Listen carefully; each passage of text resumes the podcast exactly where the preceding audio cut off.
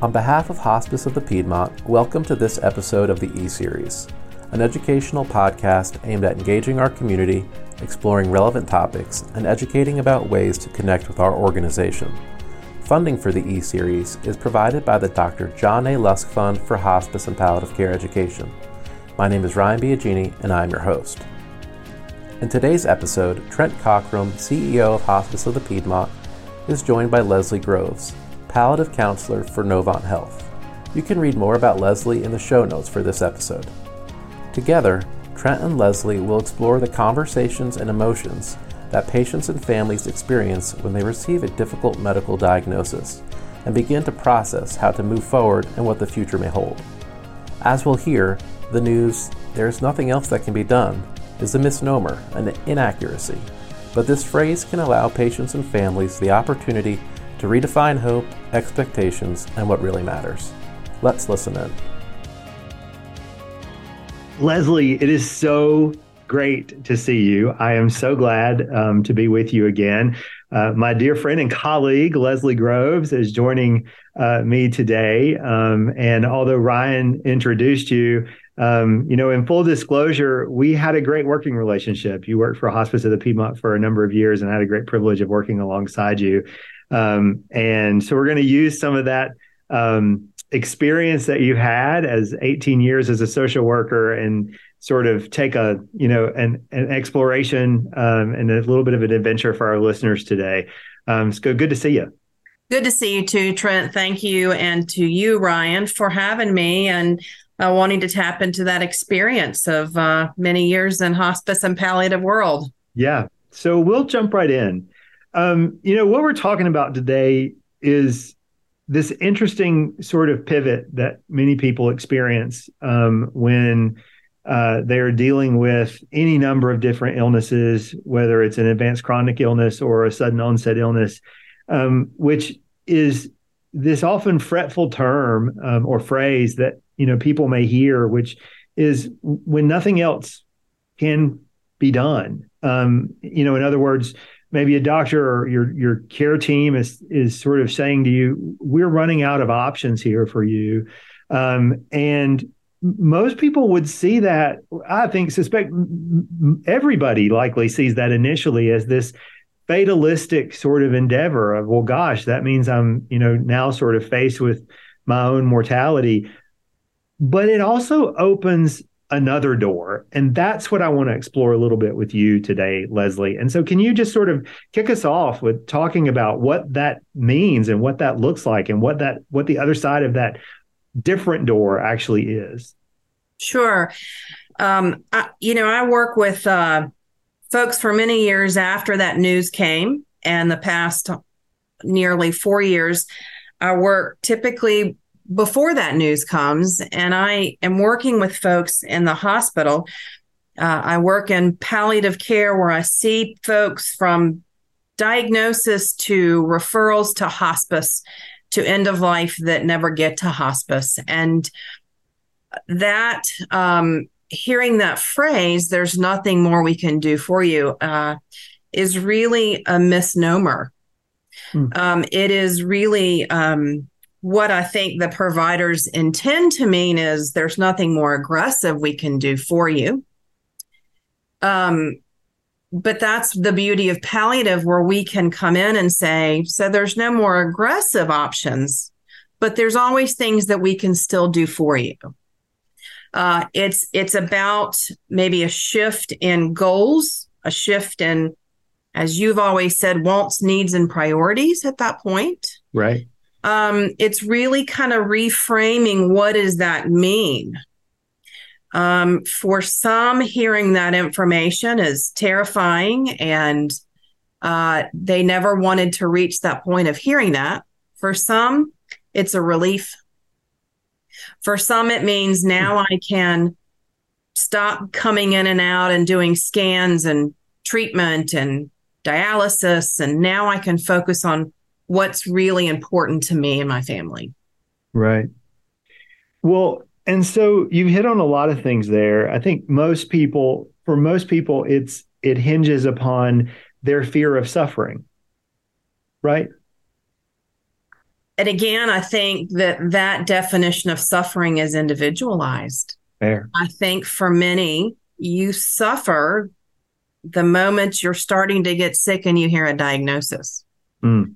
And you worry about what suffering is going to look like in the future. Right. For some, suffering means, okay, now I've heard there's no more treatment available. What is end of life going to look like for me? Am I suffering there? And is my family going to suffer? So I think from the diagnosis to end of life, suffering can take on whole different meanings. Sure. You know, we've explored in past episodes about, with past guests about, um, you know, there are all kinds of pain. There's physical pain, existential pain, emotional pain. There are lot, lots of different types of suffering, as you cite. Um, and, you know, um, typically I, I, I suspect what that begins, what then begins to happen once this conversation happens and once sort of the, the dust sort of settles, right? Or the initial fear uh, subsides. And you talked a little bit about some people are relieved, which I'm interested in, um, and would really want to explore that. But but then um, you, you mentioned that for others, it's just a shift in priorities, and I suspect there's a parallel track for either one of those. Can you talk a little bit about that? Sure. It's ironic that we're talking today because I had two visits with two different folks on that spectrum today. One was an older woman that can no longer receive dialysis. She's in her 80s. And wow. when she heard the news, she called all of her friends and said, I want to have a party because I don't have to do dialysis anymore. And I can go see my husband and I can go and meet my Lord. She was celebrating the fact that they said dialysis is no longer going to be an option for you. So her wow. priorities then became let's let's party, let's celebrate. You know, for whatever time I have remaining, let's celebrate that I'm getting to go meet my family again. Right. Conversely, I had a visit with a young lady today who was told that she can't have a procedure because her heart's too weak. Mm and the priorities uh, there shifted between I have much more life I want to live, but now you're telling me my life is limited. How do I continue to write chapters in my book? Because my story can't end here. Right. So I think the priorities there also are very individualized. Right. Well, and we've seen just recently, um, you know, we've got the oldest living president, Jimmy Carter, who yeah, was yeah. elected hospice care, and it, it seems pretty clear that we don't know the particulars of his of his individual case. He just he made this decision and determined, you know, he had a different set of priorities. Right. That and his goal was to maximize his life in as best a way that he possibly could for him and his family. That's right what made sense to him. Yeah, what made sense to him at 98. I mean, he you know he's still making those decisions, and and it spans the spectrum because at every age we sort of you know when the, when when people are faced with these decisions, they um they're they're they run the gambit. I suspect from you know initially being you know very fatalistic to as you cited, the lady who called all her friends and said, "I don't have to do dialysis anymore. We're going to have a party." Yeah, you know, I mean yeah. that that really is pretty pretty ironic, but but it's also sort of you know we we grapple with this a lot, and and we've had a guest who shared this uh, uh, some months ago that you know in Asian cultures uh, death is celebrated, in European cultures death is expected, in America death is optional. Right. Um, I believe that may have been Dr. Karen Cross that said yeah, that. That's fair. It was. Yeah, that's absolutely right. Well, so back on, you know, sort of the topic that we're talking about today, though, I mean, so I suspect you get a lot of sort of really common questions, you know, as people begin to approach this threshold of there's nothing else that can be done because right that's rarely probably how the conversation exactly happens. There are usually some preludes that run up to that of, you know, we're we're we're going to try this, but not sure it's going to work, or any number of things. Sure. Can you talk a little bit about some of those common questions that sure. you hear and what they want to explore? And and you know me, I like to tell stories because those those uh, are the richer stories. Um, a few weeks ago, I was asked to see uh, an oncology patient, uh, which I do off service. She was not involved with palliative yet. Uh, so I kind of wear two different hats. I'm a counselor for some and a palliative counselor for others. Right. And the oncologist asked me to see this patient because she was struggling with, they were now on their third line of treatment and it wasn't going well. And she was having to decide, where do I go from here? So I, I went to see them, and her husband uh, was in the room. And I introduced myself, and she said, I really want to talk to you. And we really need to talk to you, but I want to talk to you alone first. And so she's the patient and she's asking her husband to step out so she may talk to you directly. That is correct. Mm. And so she did not waste any time when I sat down asking me. She started out by saying, I'm really tired. I have been through this. I have done this for years. I don't want to spend whatever time I have left suffering coming in and out of the hospital. But I don't know how to do this. I don't know how to tell my family that I want to do this. And by this meaning stopping all aggressive treatments. And then she said, and I want to know what dying looks like. And hmm. so we had a very lengthy and honest discussion about kind of wants, needs, priorities, hopes, and dreams. Right. And so I shared with her that uh, actually, I, what I did is I said, What are your fears of telling your family? And she said, I'm afraid they're going to feel like I'm giving up. Mm-hmm. And I'm afraid my sons are going to feel like I'm not fighting hard enough. So we talked a little bit about people who have a chronic and terminal illness fight, fight, fight, fight, fight, fight. And deciding to turn the corner and no longer do aggressive doing aggressive treatments does not mean that you aren't fighting. It simply means that fighting gets pushed aside to what's now important. That you're mm-hmm. still fighting at that point. You're still fighting to have those memories and to do those things you want to accomplish.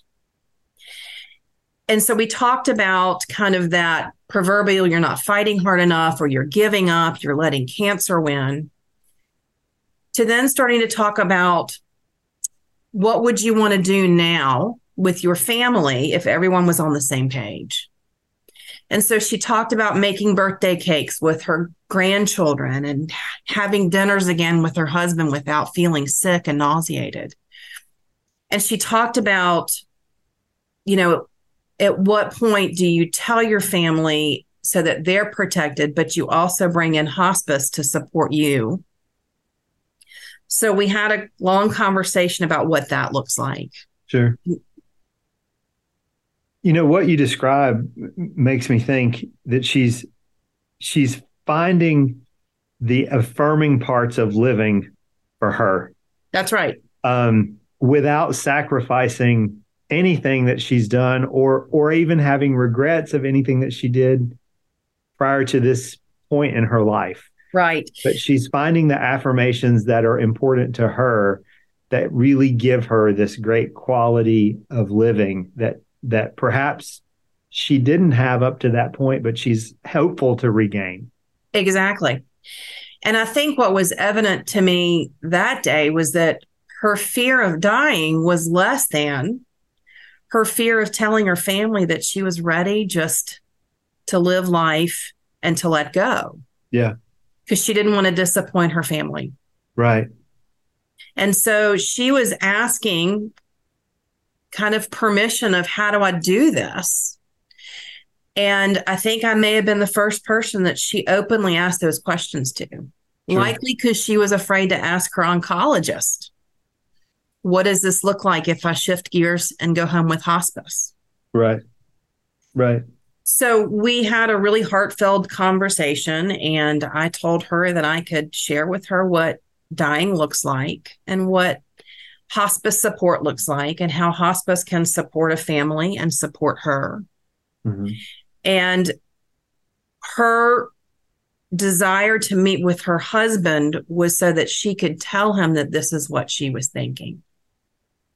Wow. So we were planning on having a second meeting the next day so the three of us could sit down and I could open up a dialogue between the three of us so that she could say, you know, I'm tired and I just want to go home and be with my family.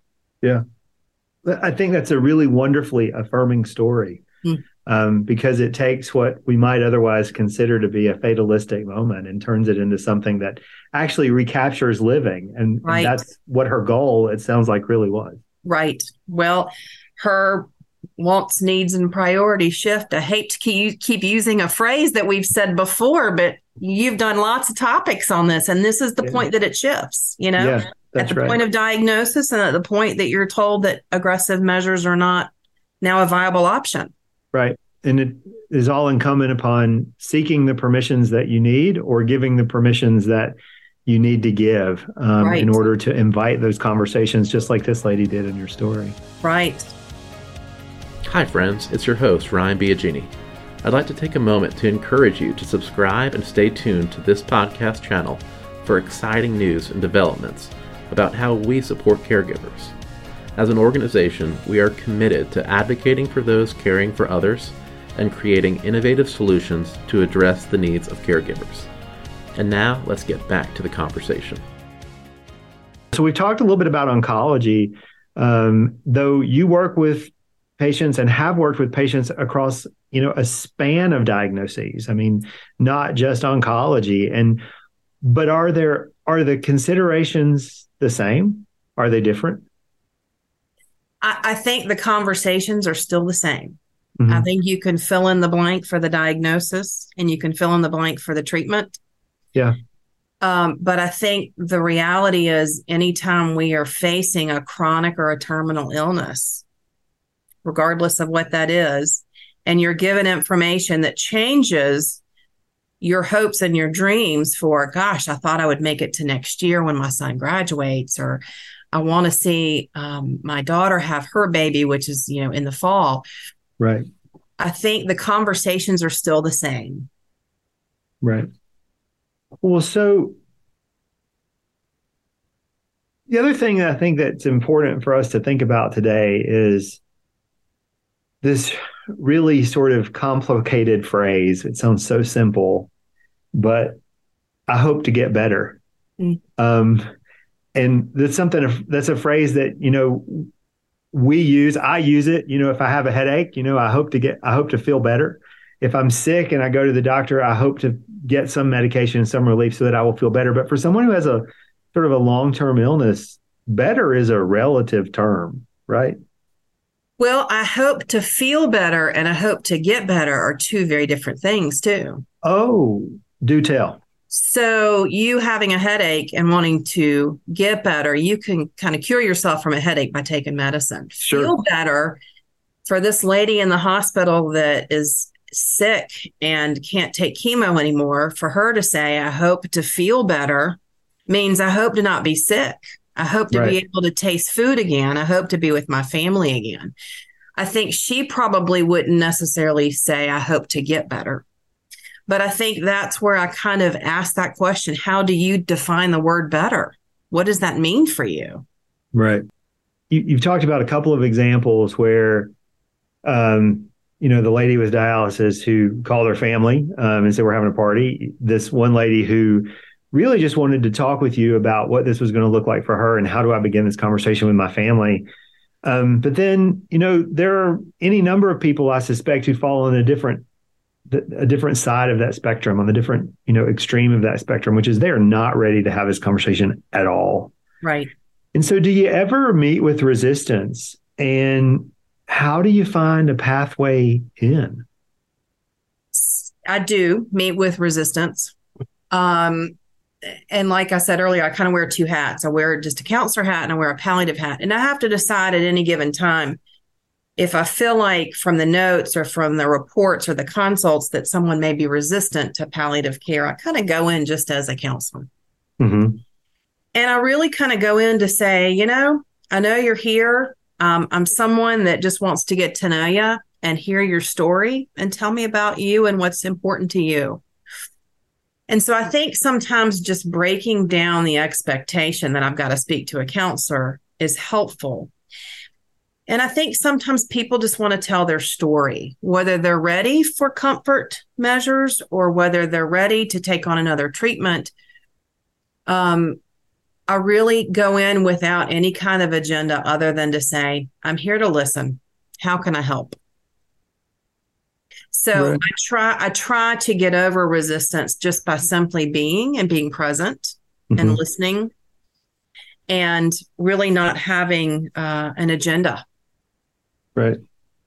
You know, we've had a really interesting conversation today. Um, there's a quote that I love. Um, Augusten Burroughs, who wrote Running with Scissors, says, When you have your health, you have everything. When you do not have health, nothing else mattered at all. And the whole conversation we've had today actually stands in a little bit of opposition to that. Um, you know, that, that there are a lot of things that matter, uh, that health is sort of a relative thing, um, particularly when you've had long episodes of illness um, feeling better looks different for someone who's lived, for example, with COPD for many years than it would for me, for example, or you. Um, but but what we've talked about here, I think what we've established for our listeners is that there is absolutely a space after nothing else can be done.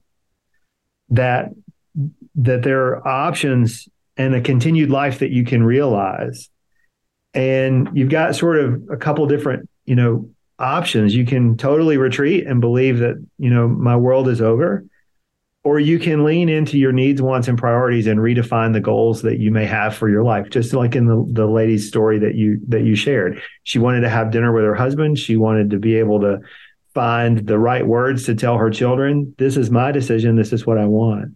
Right. And so you know what we've what we've arrived at, I believe, is is that this news is not the end. There is still life to be led. Correct. Um, in the story of the woman that I worked with earlier today, who's a young lady who um, just found out she can't have a heart procedure. She's uh, in her early 40s and she was not prepared to hear that information. Our conversation went something like, is this the end of your story? And she said, No, I have more chapters to write. Oh, that's and a beautiful said, sentiment. And I said, So, how do you do that? How do you shift from thinking you were going to go to rehab? Now that's not an option. So, maybe going home with support is an option. So, what chapters do you want to write?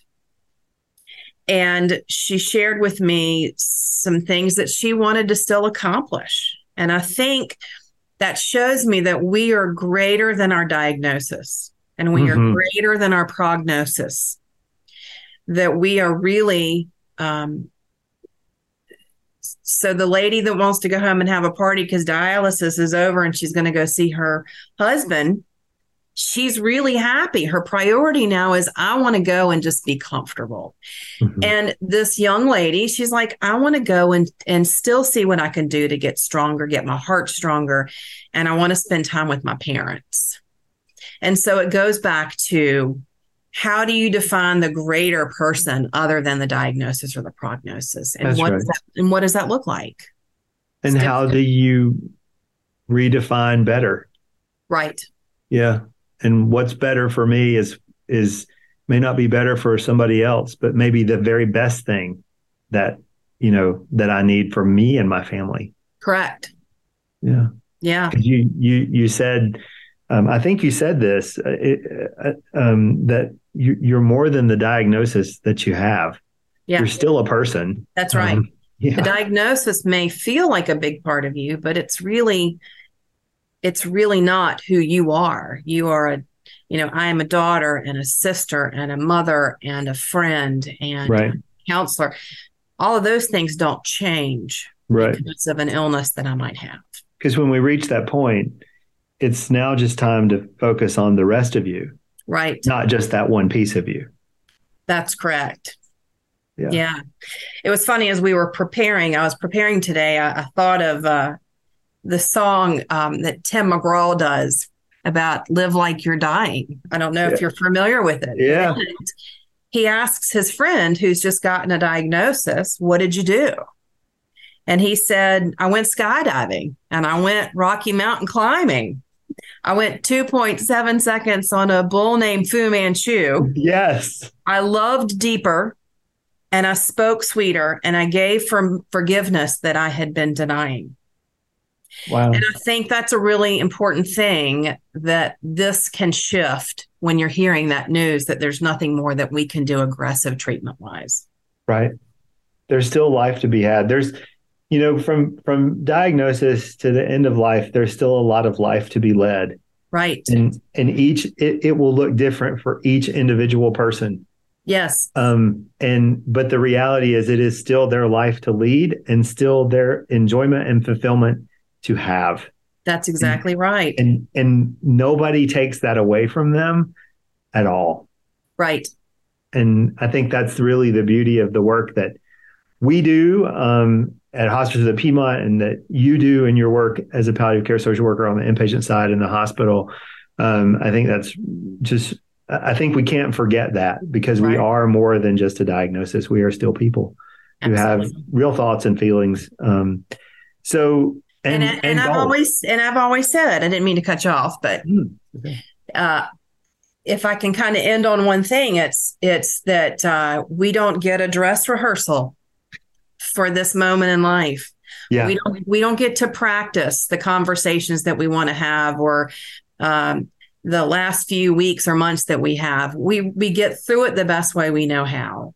that's right And so to work in hospice or to work in palliative care and to feel comfortable opening up a door and letting someone walk through that and having these conversations, it helps. It helps them figure out those priorities, needs, wants, hopes. Yeah. Opening a door when people feel like a door has been closed for them is a powerful thing Absolutely. Leslie, this has been a wonderful exploration today. I really appreciate your being here and taking this adventure with me and helping our listeners understand and how to frame um, these really important considerations and acknowledging that, you know, when when we learn that we may have limited options available to us, it doesn't mean that we're done living. Absolutely. So thank you. You're welcome. Thank you for having me. Thank you for giving me this forum to be able to share this. Yeah, always good to see you. You too.